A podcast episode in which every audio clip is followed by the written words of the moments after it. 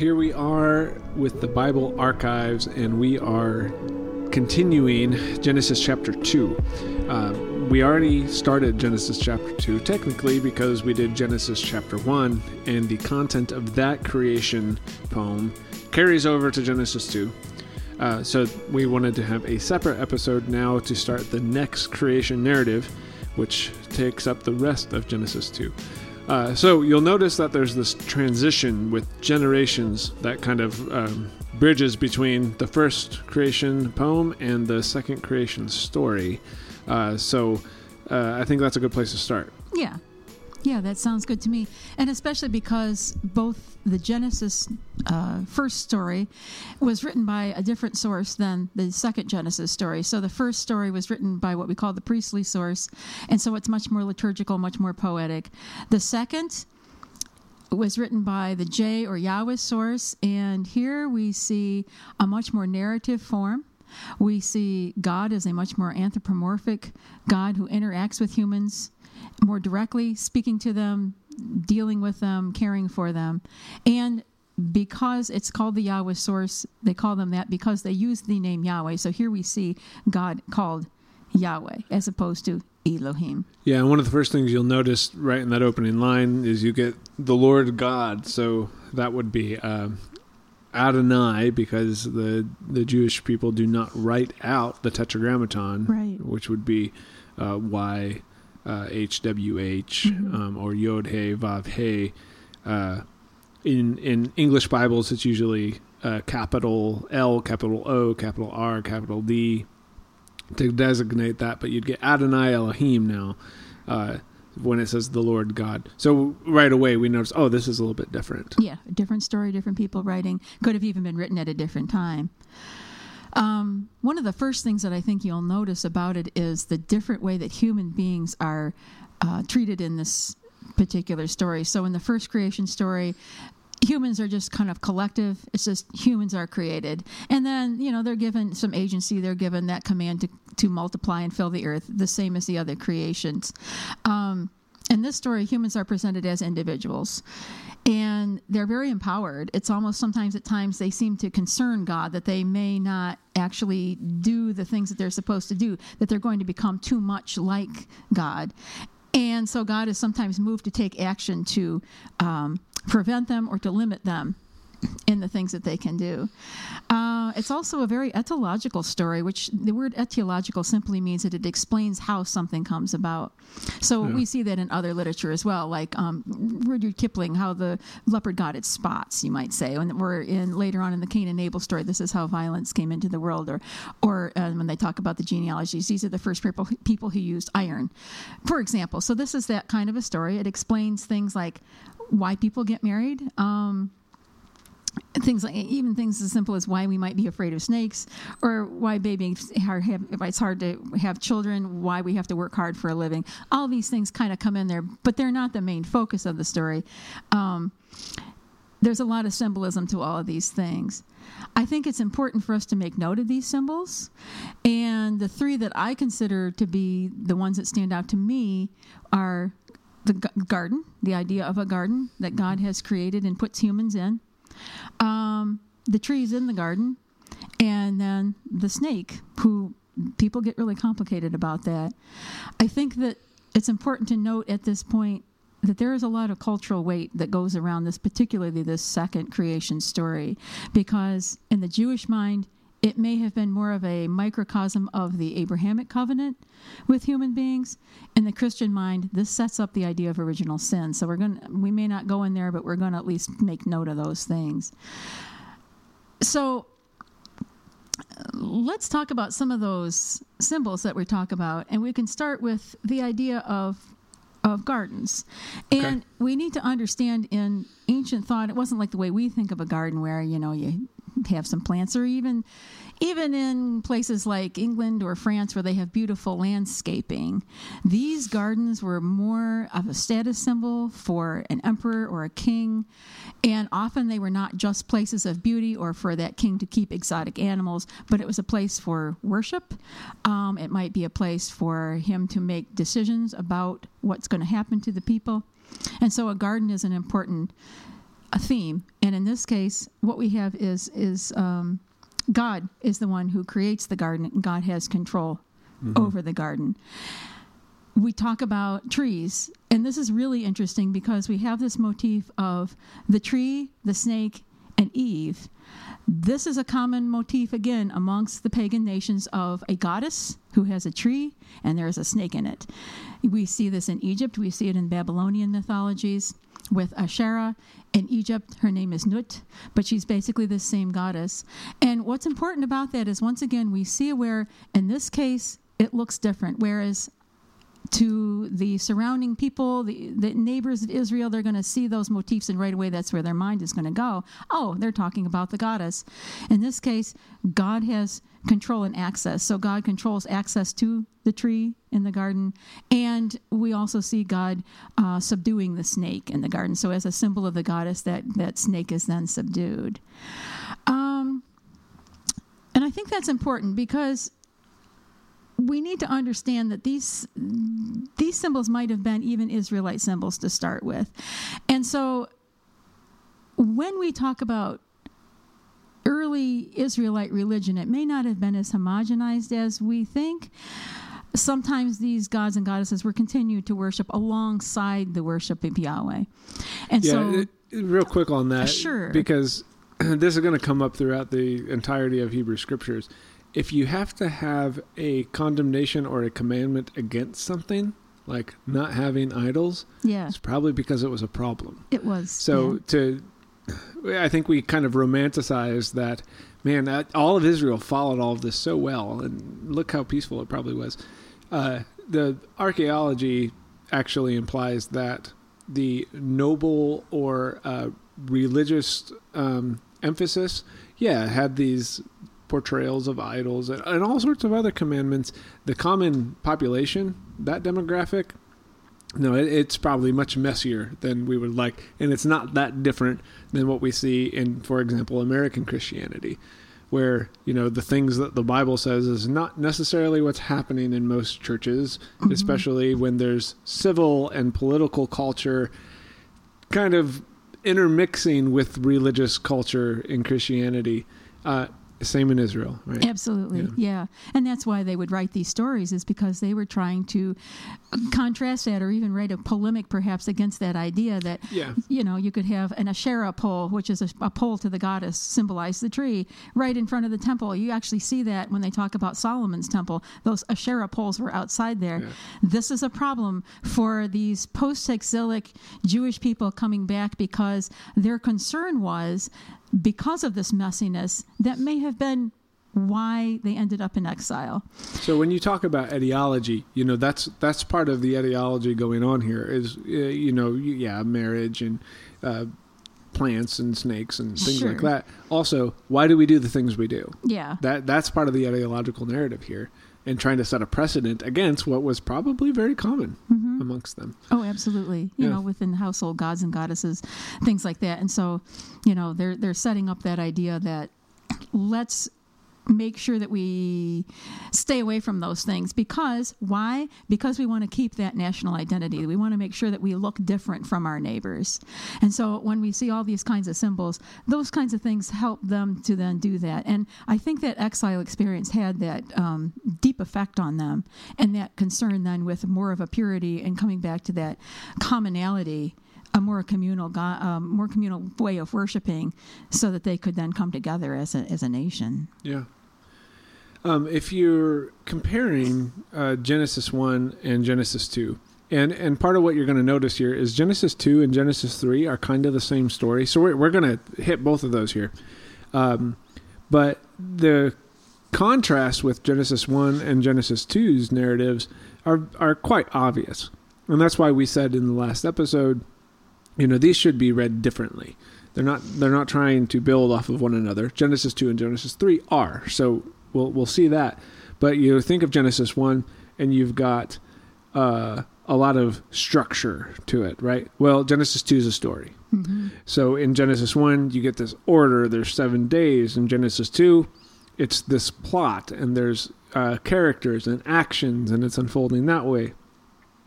Some more differences is Genesis 1 is this very majestic uh, portrayal of the universe. Well, here we're getting a very meek, down to earth, like literally down to earth uh, portrayal of things. Uh, Genesis 1, God creates by speech. hmm You don't get any of that in Genesis 2. No, it's Uh, much more hands on. Like literally, Yeah. it's God molding um, uh, the creation. Uh, God's transcendence, which is part of the Elohist tradition, the J or uh, yeah, the the E tradition. Mhm. Um, God's transcendence is more prominent in uh, Genesis 1. Genesis 2, getting a lot of immanence, which is part of the J, the Yahwist tradition. Um, you'll also notice with that that God seems a little more distant, like out of the universe in chapter 1. Chapter 2, very present. Right. Uh, you know, literally walking amongst um, the the people in creation.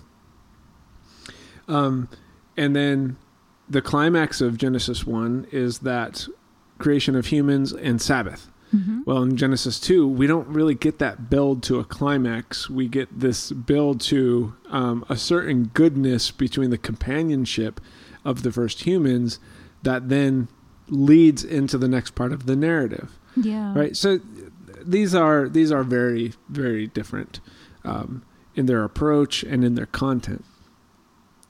Um, one of the things that you brought up with exile is, you know, if we were to stand back and look at Genesis 2 and Genesis 3, is another metaphor happening here with the garden is uh, the promised land versus exile. And there's some thoughts that Genesis 2 was written in, in uh, an exilic context uh, to give a metaphor for what they were experiencing. So you have the garden, and the garden is lost. Yeah. Well, you had the promised land, the promised land was lost. And so Israel in exile is able to root themselves in, okay, we've been here before, and uh, able to use their tradition for how they're going to navigate exile. And so, therefore, clues for them are built in hmm on, on what they should be doing. Um, there's also this the, a very different way that creation is portrayed as far as, as far as how it happens. So in Genesis one, you kind of have this sense that uh, God's actively creating most of existence, but there's an insinuation that this has pre-existed. It's just raw materials. Uh, in in Genesis 2 it just starts out in the day that the Lord God made the earth and the heavens or the skies and the land hmm when no plant or field was yet in the earth and no herb of the field had yet sprung up it and it goes on it's there feels like there's a lot of stuff in creation. Um, and what god's going to do is create very specific things not very general broad stroke things very specific things. And so uh, that's a little bit different but also um, the creation of plants streams uh, trees, animals, humans, they seem to coincide with each other much more than you know the separate days Yeah, absolutely. uh, yeah. and movements of that. Uh, and I, I get this sense from Genesis 2 that what we're witnessing is creation is less about subverting dominant myths and is more about portraying Yahweh's grace. Uh, in that all of these are sort of these gifts. Uh, creation is a gift hmm from the divine. Um, so those are some uh, differences. Now, if if we were to focus on some specific themes of Genesis two, that'll take us into Genesis three. Um, like, what does Genesis two want us to see uh, about the world? Um, we're told that the purpose of human presence in Genesis two is to keep the garden for Adonai. Um, and uh, just a, a thematic note, you'll always hear me say Adonai uh, for the Tetragrammaton. It's partly tradition, partly habit. Um, so in the Enuma Elish, humans take over the toil of lesser gods. Yeah. Here, uh, they're told to keep the garden, and it's a gift for them to keep the garden, and it's a way to respond to God. hmm Um, and the word that's used for work, avad or bad, um, also means to serve or to worship. hmm So they're you know, and this is something that you know actually Lutheranism did a good job of, was uh, to emphasize that work is a beautiful thing, and doing good work. Well, because work is also a form of worship. So when you think of the monastics, right, and you know, work and pray, that that's built into the Hebrew word. So when it says you know they're working, that's also understood to be a uh, form of worship. So I think that's that's quite unique in that Yeah. sense, and that's I think something that we're meant to see of what is the human role in creation. hmm Another thing that you see within this is companionship and community, and the idea of a helper and the aspect of keeping the garden together. So it's not just an individual role. This is something that's going to shape the identity of Israel to come. Is that this is their role corporately? hmm It's a very corporate vision of uh, humans working together in the garden. Yeah, I mean, this is the first time when God says something is not good is when Adam is by himself. Yeah, You know, it's right. a, he says this is not good for the man to be by himself. Mm-hmm. So it's the first time you'll see in these stories that something is called not good. Yeah. Um, one other part we could focus on then is uh, Adam, the man, hmm as, as he will soon be called, but Adam and uh, Eve. So Adam, uh, it just means from the dirt or from the earth. Earthling, And uh, with my favorite way that I've seen it translated is dirt clod. dirt. Oh, dirt clod. Okay, And- dirt man, but yeah, yeah, and this uh, this th- this is important though, and the reason that the emphasis is there, there, there's two reasons. First is that the human is made from dirt. So we talked about God molding, Mhm. and uh, the the human is made from this part of creation, and uh, exists in that way until the breath of God is mixed with the dirt. And uh, you know this could play into sort of dualism, where you know we have a spiritual side and a physical side, Mhm. but the dirt is also seen as a uh, gift of God as well. And what I see in this is, is less the dualism of spiritual versus physical, but of the need for materiality and this breathness. yeah, Those have to both be there. If you just have the Mhm. spirit, the breath, uh, you don't have a living being. If you just have the dirt, you don't have a living bre- being right. it takes both of these things. Um, so the the uh, breath of life is emphasized again in Genesis two. That that is a commonality between the two uh, creation portrayals. Um, but this one has its own emphasis, which is the necessity of both. And those when those things come together, that creates this thing called a human. So that's the first thing uh, that we see with Adam. The second thing is uh, we get no indication that Adam is a specific individual Right. because uh, Adam just means human. Mhm. Uh, if it's an actual Hebrew word that just means human. Now we turned it into a name, right? There's people named Adam now, Mhm. Yeah. um, but it was it was just a word that described human. Uh, and you'll see Adam used all the time throughout the text as a Hebrew word that's just referring to a human being. Uh, and the same with Eve. Eve just means life. Now, if you are one that goes, it had to literally be two people Adam and Eve. Those were their names. They didn't have uh, last names then. You know, they just all had first names. Uh, and you, you really need to fight that battle and die on that hill, go for it. I won't argue with you. Be careful that in doing so, you don't miss the larger point of this, and that humans represent. Uh, uh, when you're seeing these two humans interact, it's a representation of humanity and life. Yeah. Because you're going to run into a problem if you take that it was two people thing, because you know Cain later in Genesis four is going to wander off and he's Mhm. going to find a whole bunch of people. He gets Well, where- married. He has th- that story isn't even connected to the creation story. Actually, Well, but like, where where do, where do those other people come from? Sure. The point wasn't that it was starting with two humans. They're telling us something about humanity.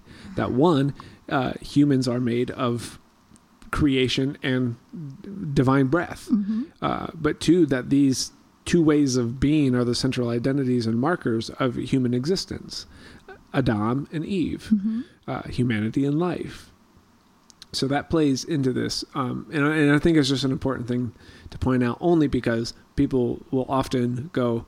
So I thought Adam and Eve were the first people, but then you know over here we read this. Y- Right. y- yeah, you got caught up in the wrong detail there. Exactly. Uh, so again, don't you want to you want to die on that hill? Fine with it. Go ahead. Just don't miss the more important point of what this is saying about collective humanity in general, Sure. hmm right?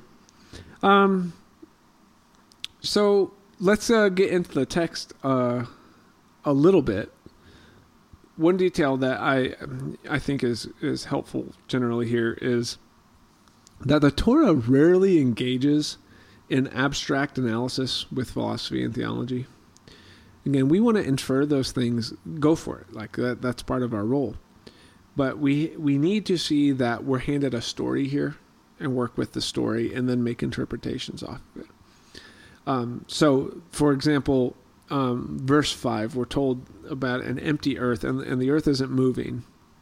hmm And what that I think shows us is the role of people. That Yeah. the human beings, the earth's not going to be complete. The earth's not going to be uh, the way it is intended to be because it needs people to interact with it. Yeah. Doesn't it even say that you are to till the earth and make it produce? Yeah, it Yeah. won't it won't Mhm. produce, it won't move. Yeah. So in Genesis 1 where you know they bear seeds that bear seeds that bear seeds. Sure. Here it's the the people are essential hmm uh, for guiding, caring for, uh, moving creation. And you get a more explicit uh, framework here of, and if they're destructive towards it, not only is that going to make the earth not produce, they're completely going against their purpose, which is to Absolutely. guide the earth. So that's way more explicit here. Um, the uh, another thing that I really like about we already talked about the uh, Adam coming from the ground. That kind of comes around verse seven, um, and the the breath, the spirit, the ruach makes the humans fully alive. Um, and I like that emphasis on living beings. So when it's just a dirt, it's not. It's a being. hmm Uh, the breath brings it brings its life, and um, I think in an age of technology and automation and uh, luxury and comfort and distance from uh, a lot of the world, Absolutely. it's helpful to Mhm. see ourselves as living beings. We are The- truly made out of these things. It might Yeah. be, and coincidentally, a case where they made, got it right scientifically because we literally are made about. out of dirt and air. Especially when you think of the fact that every breath you take has been breathed by some other living being. All, th- I mean, the Yeah. only air that we have on the earth is the planet has always been here. And, and I think in modern culture, Christians have uh, a responsibility, and we have all the framework for it, that we enhance that view of ourselves as part of creation. Absolutely. um, because we are I actually had a friend in college who was a chemist, and he said, uh, "I think I could make a case for evolution based on uh, Genesis two, because he was reading it Huh. in that way." And I was Uh-huh. like, "Oh, "Very interesting. I never thought of it that way." Um, so that's something interesting. Another thing I really love about Genesis two is that we're told that the trees are aesthetically pleasing, yeah. that they're beautiful hmm and there's this, sort of this uh, you know when you're talking about the garden and its role societally you know i always think of the hanging gardens Absolutely. of babylon. Yeah. that this is kind of framed after. Um, but to to i think most humans have this inclination you know like see a sunset or see a landscape and go that's really beautiful. That's pretty. Hmm it's aesthetically pleasing. Well that seems built in to this. Yes. um, and I think that gives us some affirmation. Like, yeah, you should enjoy it. yeah. It should be enjoyable. Um, really like that part. What do you make of the naming of the animals? I wouldn't know what to make of the naming of the animals. I find I find it really fascinating. You know, the only thing I can say about names is that once you have given them, sometimes that creates a certain sense of power. Hmm. It could also be another one of those polemics against, um, you know, the the other gods and goddesses who were animals by putting humans and saying God created humans and then said name these animals. It's a way of saying, yeah, you have control. These are not gods over you. You are the one who has the name. Yeah. Think of how powerful names are in the ancient Hebrew mindset, A- or even in absolutely. ancient Near East. Yes, the the names are powerful. It's important to see here, though, in Genesis two, this isn't the first name we're given. So when Adam Adam names the animals, hmm somebody else has already given something else a name. And that was God, Yahweh, giving Adam a name. Okay. So Yeah. I think the emphasis here is part of that uh, ancient Near Eastern tradition is that when you name something, you give it power. So think about a king uh, naming a title on a vassal or something. Sure. You're extending your power. So when God names Adam, uh, that's an extension of God's power. Yep. So Adam has this sort of wisdom, this breath, this ruach, and in naming the animals is extending that power to the animals. Exactly. So there's a lot of connection here, uh, ecologically, I think, happening. Um, yeah, what else could we say about Genesis two? Um, you brought up the, the the only time we're told something's not good is because humans were alone, hmm um, and and I think that's absolutely fascinating. And uh, again, you know, if we're thinking about this is about humanity, not just like two individual humans right. There seems to be something about humanity where this work of caring for the garden that is creation has to happen together Right. and uh, we actually need each other because the experience of being connected is good in and of itself right. so that seems uh, built in there and I, I really like that image um, the other thing that we get probably the thing that's quoted the most out of genesis 2 is this whole marriage depiction that happens at the end. Right. um, and i actually want to i want to pull that up because uh, this is actually uh, something that i have uh, interacted with a lot um, and really like. So the man says this is the bone of my bones and flesh of my flesh. This one w- shall be called woman for out of man this one was taken therefore a man leaves his father and mother and clings to his wife and they become one flesh. And the man and his wife were both naked and were not ashamed. Mhm. Now that's going to lead right into genesis 3 Yeah. and you got to as you enter genesis 3 you got to take all these themes of, of connection of work of joy of goodness um, and see what happens right?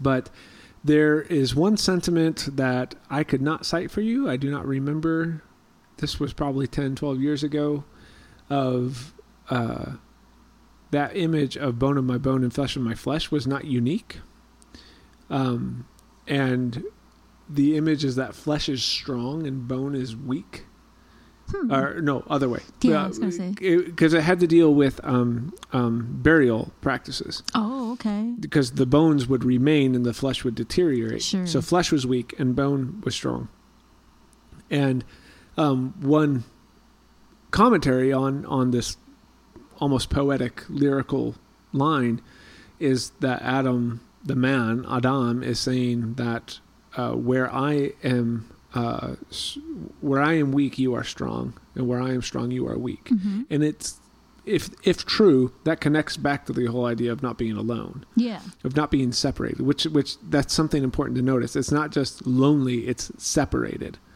and uh, i've heard i've seen some commentators say that um, the the multiplicity of people already exists the problem is they're not connected together they're disconnected they're separated Oh.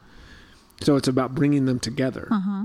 and that seems to be the point of genesis 2 Okay. um, but it's this you know if we wanted to get into male and female equality hmm we're not shown that uh, Eve is uh, somehow lesser. We're shown that where uh, Adam, the man, is weak, the woman makes up for that, and where the woman is weak, the man weak, and it's this cooperation between them. It's more like an enmeshing then Yeah, of things rather than a, a separation of roles. and and there would there would be people in you know the feminist perspective that would say, well, you know, egalitarianism is not necessarily compatibilism and all of that.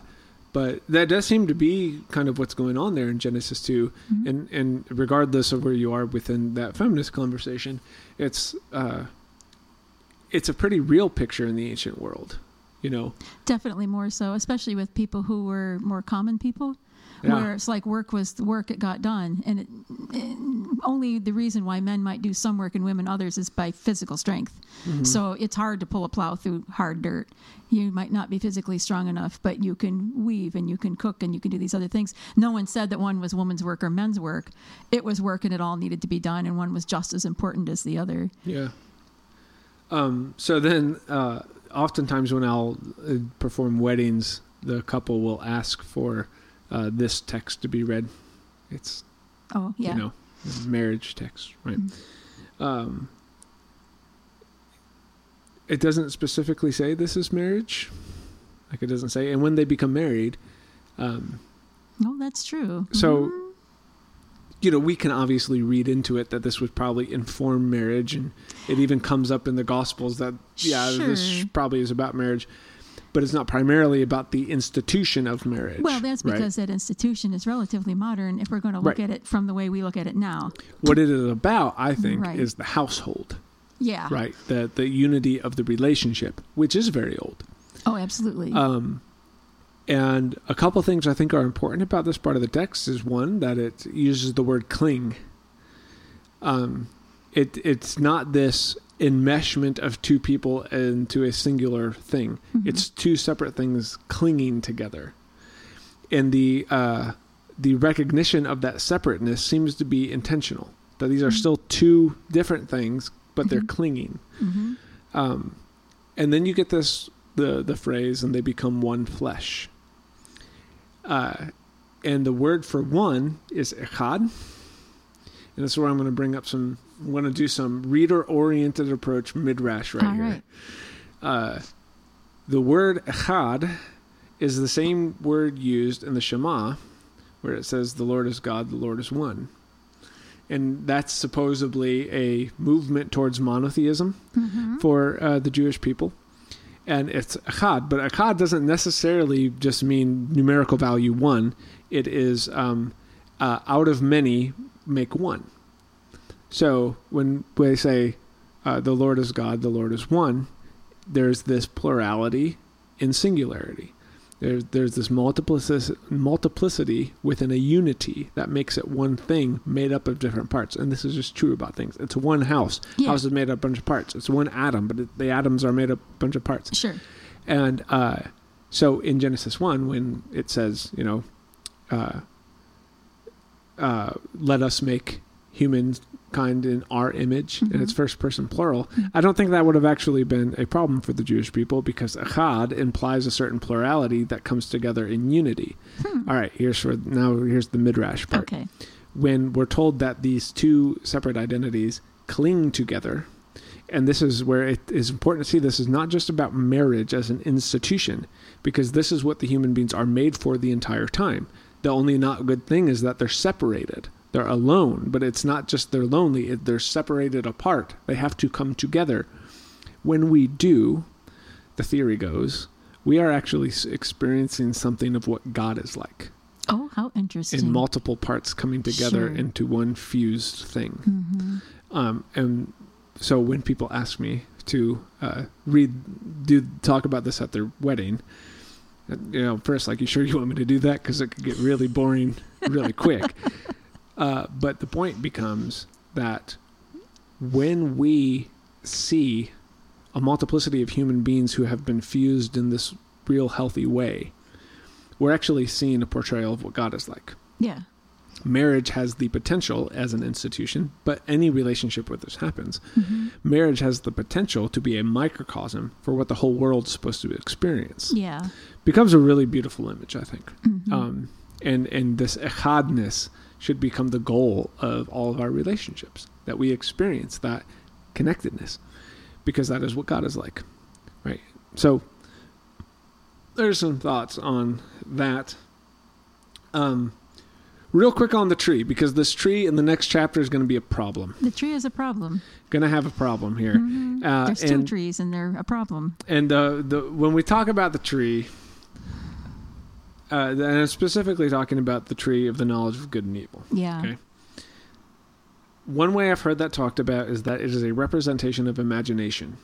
Okay, that the understanding of the tree is is equivalent to this the capability of the tree that is representing a human conscious uh, propensity.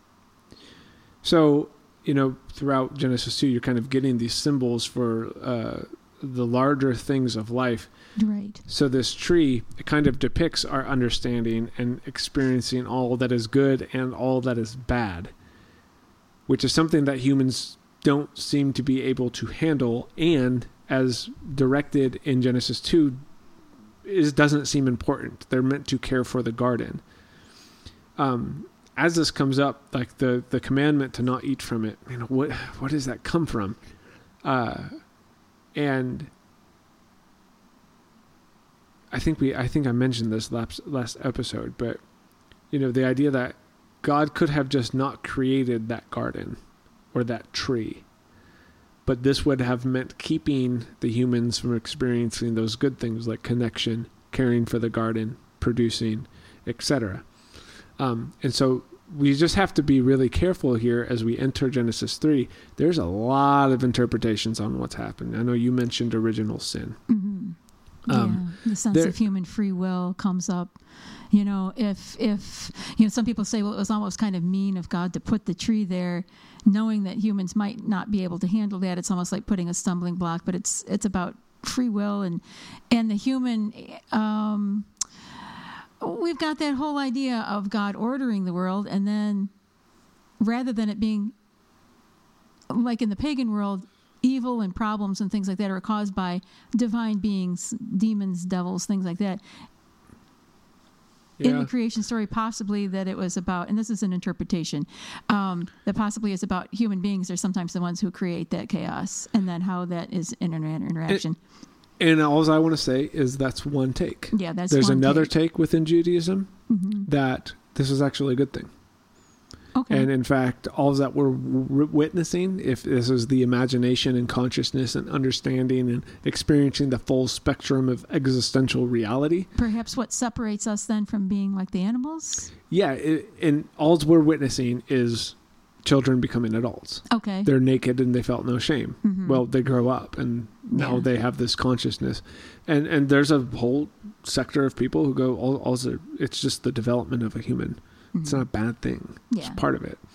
Um, the at, at the same time, you- there's another midrash I've read of how um, God knew that this was going to happen, and uh, some of the divine beings around God, like the cherubim and things like that, uh, try to convince God, "Don't do it. Just don't even create any of it."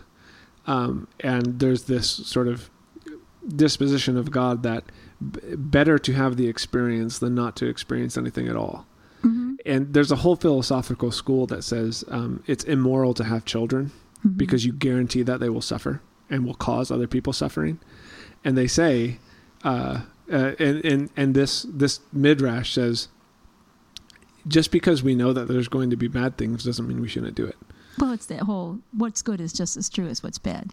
So, but the the the other take in here, which has again nothing to do with original sin, Right. is No. them saying God gave the gift of all of the experience, and would some of that uh, have remote possibilities of uh, not uh, not preferred things? Mhm. Yeah, Yeah. but God still goes ahead and does it anyways. Uh, because it would also eliminate the good possibilities. Mhm. So just know there's a lot of takes on this. So Like I said, a lot of cultural weight here, a lot of baggage around these stories. Yep. So let's jump into uh, Genesis 3. And one of the things, I could probably just say this and I'd be fine with being done. The word sin isn't in the whole chapter. That's right. So as soon as somebody says original sin, Genesis 3, I go, that's interesting. Um, I'm not sure where you made that up from because sin's not in there. So uh, let's look at a few different things with Genesis 3. Uh, but there's just a couple points that I want to make that I think are important from my experience interacting with this text with uh, you know people in our community. Um, so you had brought up the snake a little bit, Mhm. and snake's interesting. But uh, so the Hebrew word there is arum, Okay. which just means naked or clever. right. Okay. And uh, There are some instances where the snake was also a symbol for uh, immortality, Yeah. eternal life, Again, that's Babylonian. fertility. I think Mhm, you yep, brought that up. fertility. Uh, power of sexuality, Yep. healing. So, Epic of Gilgamesh is my most, my biggest experience with the snake thing, Mhm. um, where the snake seizes the plant of life secured by Gilgamesh. Yes, he does. So you're kind of seeing some reference there Mhm. uh, of what's going on. Um, but all the things that you had said with the snakes and that ancient culture, you know, I think I think the author wants you to hear all of that stuff hmm coming into it. Um, but what I find really interesting here is the snake is, you- like you said, it's created by God, hmm and it's just one of the wild beasts of creation. That- Sure. that's it. Yeah, it's it's not a god. it's completely It's a- dethroned. Yeah, exactly. Um, and then uh, in the dialogue with the snake, it's something I might need to look into more. But the name of God is consistently Elohim, Is that right? never Adonai. So the snake never pronounces the tetragrammaton. Oh, I, I'd have to I confirm that the snake actually speaks to God at any point. Uh, but even talking about oh, right. only says oh, it's like- Elohim. is it really so that God tells you that Yeah. you're not supposed to eat from this never, tree? and this is this is Genesis two, which is was just Yahweh, Yahweh, Yahweh, Yahweh, Adonai, Adonai, all the time. Uh-huh. And now you have uh, only, the snake only ever says Elohim. Which which is an interesting place to put the snake in. It's not an equal, yes. uh, you know, within that. Um, also, real quick, I sometimes forget that people think this, uh, but the snake is not Satan, no, never says that. not the devil. So can we stop? Stop saying that. We're Mhm. we're making a uh, logical fallacy there, Yeah, uh, absolutely. and a categorical error. Mhm. That's not the case. Please stop with that. Yeah. Um, now, one thing that I really I find powerful when we you know we went to great lengths to talk about how the uh, composition and compilation of Genesis has roots in the exile experience and the the dream of the prophets. This would be, in my opinion, primarily. What's the reason for Genesis 3? It's to show the first exile that ever happened. okay. Because Adam Yeah. and Eve are literally exiled here. yeah. This is the first exile. If that's the case, the princi- uh, principle of first mention Mhm. is then when you look at the exile, Mhm.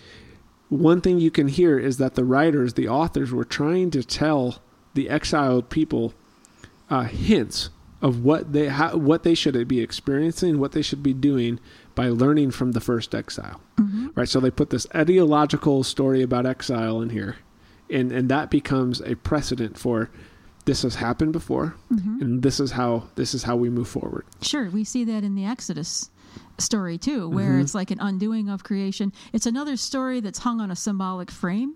Yeah, So whether it was an actual historical event, yes, as they say, maybe, maybe not, but it still hung on that frame, and it still shows that idea of exile, absence of God. Moses uh, creates out of you know is in the water, or doesn't create, but Moses is in the water. You know, there's all these different motifs that you'll see Mm-hmm. in the creation story, and then that it helps them to understand their their situation of exile. But here's one thing that I want to point out about the exile. So the exile in Genesis 3 happens when they're removed from the garden. hmm Okay? That's done for their protection. The punishments all happen while they're still in the garden. The the curses that they're given hmm don't happen after they've left. They happen while they're there. Okay. So use that frame to then look at what happens to uh, Israel and Judah uh, later down the road. Mhm. Is while they're home, while they're in that space, they're uh, confronted, and the response is exile. And a lot of people want to go. They're getting punished for their sins. There they go. Oh yeah. And is it really God going, uh, this is a holy space. I'm going to protect you from what would happen if you stayed in this holy space while not uh, upholding the holiness of it. Oh, sure. That's something like you see in Leviticus and places like that, where someone has to be ready, prepared to be in a holy space. Yeah. And if people interact with it in a bad way, not because of sin, but because you can't interact with the divine presence that way, Yeah. usually they end up getting killed. And so is exile uh, actually a form of protection, of protecting Israel against itself? Hmm. you know, you think of, uh, you know, an, an addict who is going to kill themselves, Mhm. and you go in and you remove things they want, and you have to watch them and, and care for them and, and interact with them in a way, and it seems like punishment, and it's actually protection. And we want to use a lot of language of God kicked them out of the garden, and they were so evil that God had to. And there's no inclination that God doesn't want them there, and God does not desire for them to restore that. It's God in a moment protecting them. Okay. So we'll look at that more in a second. But I think that's important to see is this correlation with exile, and that should then inform how we read the exiles, uh, because Mhm. I think they're trying to make a connection for us. Yeah. Um, you get this uh, curiosity of the woman hmm that leads to this instance, hmm and uh, probably one of the worst things that could happen is men got a hold of that passage. Well, this is also something you see in other mythologies. Curiosity of women, Pandora's box comes to mind Yeah, right yeah, away. yeah. You know that this is always a thing. So yeah, men got a hold of it, and Uh, well, so uh, back when I said that uh, the Jewish tradition, there's one where you know God knew this and it wasn't a bad thing. So that same tradition goes on to say, "Thank God, the woman was curious, because she is the reason why the world continued to progress and humans found what it meant to be human." So they don't again they don't see the women's thing as a bad thing. A lot of Mhm. Christians do, Oh, and yeah. I, I'm just throwing out there that there's multiple ways uh, to look at this. that's right. And it's led to a lot of bad theology and bad treatment of women. Absolutely. Yes. No. Uh, what was I going to say about that? I forgot. I'm sorry. Okay, that's okay. Um, the another another uh, thematic refrain is uh, the awareness of nakedness hmm and shame. And again, I I alluded to there's a Jewish tradition that says this was not a bad thing. It was pre-consciousness becoming consciousness, and that's just part of the development of any human being. You know, if you've been around a baby, Yeah. they look like the first humans in the garden. And little toddlers are always taking off their clothes and running around. Yeah, they and then to do this. They go through a stage. and, and then it, it, it develops, and that's the idea of consciousness. So there's the whole theory that that's actually what's happening here. Just something to consider. Mhm. Just throwing that out there. Um, what reading Genesis two and Genesis three together, something that I find interesting as uh, uh, from a psychological level, is the conflict of relationship that had, happens between the man and the woman. So in Genesis two, it's flesh of my flesh, bone of my bone. Yep. Uh, here, uh, Adam refers to the woman again. This was now the only the second time that the Adam has referred to the woman, Mhm. and now he calls her uh, "she who you gave me." Yeah. That's a problem because that's not what was claimed in Genesis two. It was the the bone of my bone, flesh of myself comes from Adam. Now Mhm. it's no distant abstract gave to me. Um, and from here you get this unraveling, and I think it's worth paying attention to the details here because this is often where women uh, have suffered a lot of abuse because of this passage. Uh, so the man then blames Adonai and the woman. Okay, Mhm. who does the woman blame? The snake. Just the snake. Yeah. Who does a better job here? the woman. Yeah. the the the man has uh passed off blame to God and the other person, and the woman just points out it's the snake. So there's an apparent disconnection in this relationship. Yeah. I've even heard it said, you know, that the man would have heard the command directly, whereas he told the woman, and this is just a midrash again, where it's like Adam was created, heard the heard the command about don't eat from that tree. And then he told Eve, don't eat from the tree. She even adds to that, don't touch it when she talks to the snake. And then, you know, so it's like he's blaming her for something that maybe he didn't necessarily clearly communicate. And the fact that, oh, I had a thought about it. I'm sorry. Um, yeah, that fact that, that he's trying to, no, can't remember, but yeah, that's that, I've heard that one. You know that it's some somewhat about if that you- breakdown of communication. And if you read that breakdown, it seems that the man is the one who's negatively portrayed there. At least to me, in my reading. I just hear a lot of people talk about it's the woman who's the problem. Um, but I want to fast forward because there's a lot of things in there that I hear people talk about, like you know, the snake uh, alters the command. Uh, you know, did did God really say that you would die? And yeah, th- th- that's all in there. I want to fast forward because I think the real point of Genesis three comes at the end. Um, so from here, you're going to get the curses, uh, toil, which was good, right? Okay. Avad, it was uh, work and worship were the same thing. Toil becomes painful, right? We're never told said, told that work is bad. Right. We're told that it becomes painful. Uh, the woman is the creator uh, throughout this. Eve meaning life, Mhm. bearing life, and that creation problem is now painful. Mhm. Um, we look at this as punishment. Fine, uh, go with that. Curses. Um, I've heard people discuss this in a way that I that I'm interested in, and it's are these simply natural consequences of uh, the world that they've created? Is it God going, well, since you did this, I have to come up with something to make your life hard? Ah, we'll make these things hurt. Yeah. Or are these simply No. the, the natural effects of the world that they've been actively creating? Because remember, the world will work according to how they produce it. hmm Did they actually create this? Uh, and, you know, as a parent, natural consequences is a very effective way to parent. Where, you know, one of my children will do something, it's like, okay, so you decided this. Now this is what's going to happen. And guess what? It's going to suck. Yeah. But we still have the autonomy and the agency to do something about it. That's right. Um, so I, I see that. I, th- I think the ultimate effect here is that in creating life and sustaining life, so giving birth and producing food, um, it's difficult now. So whatever has happened has led to this being difficult. Mhm.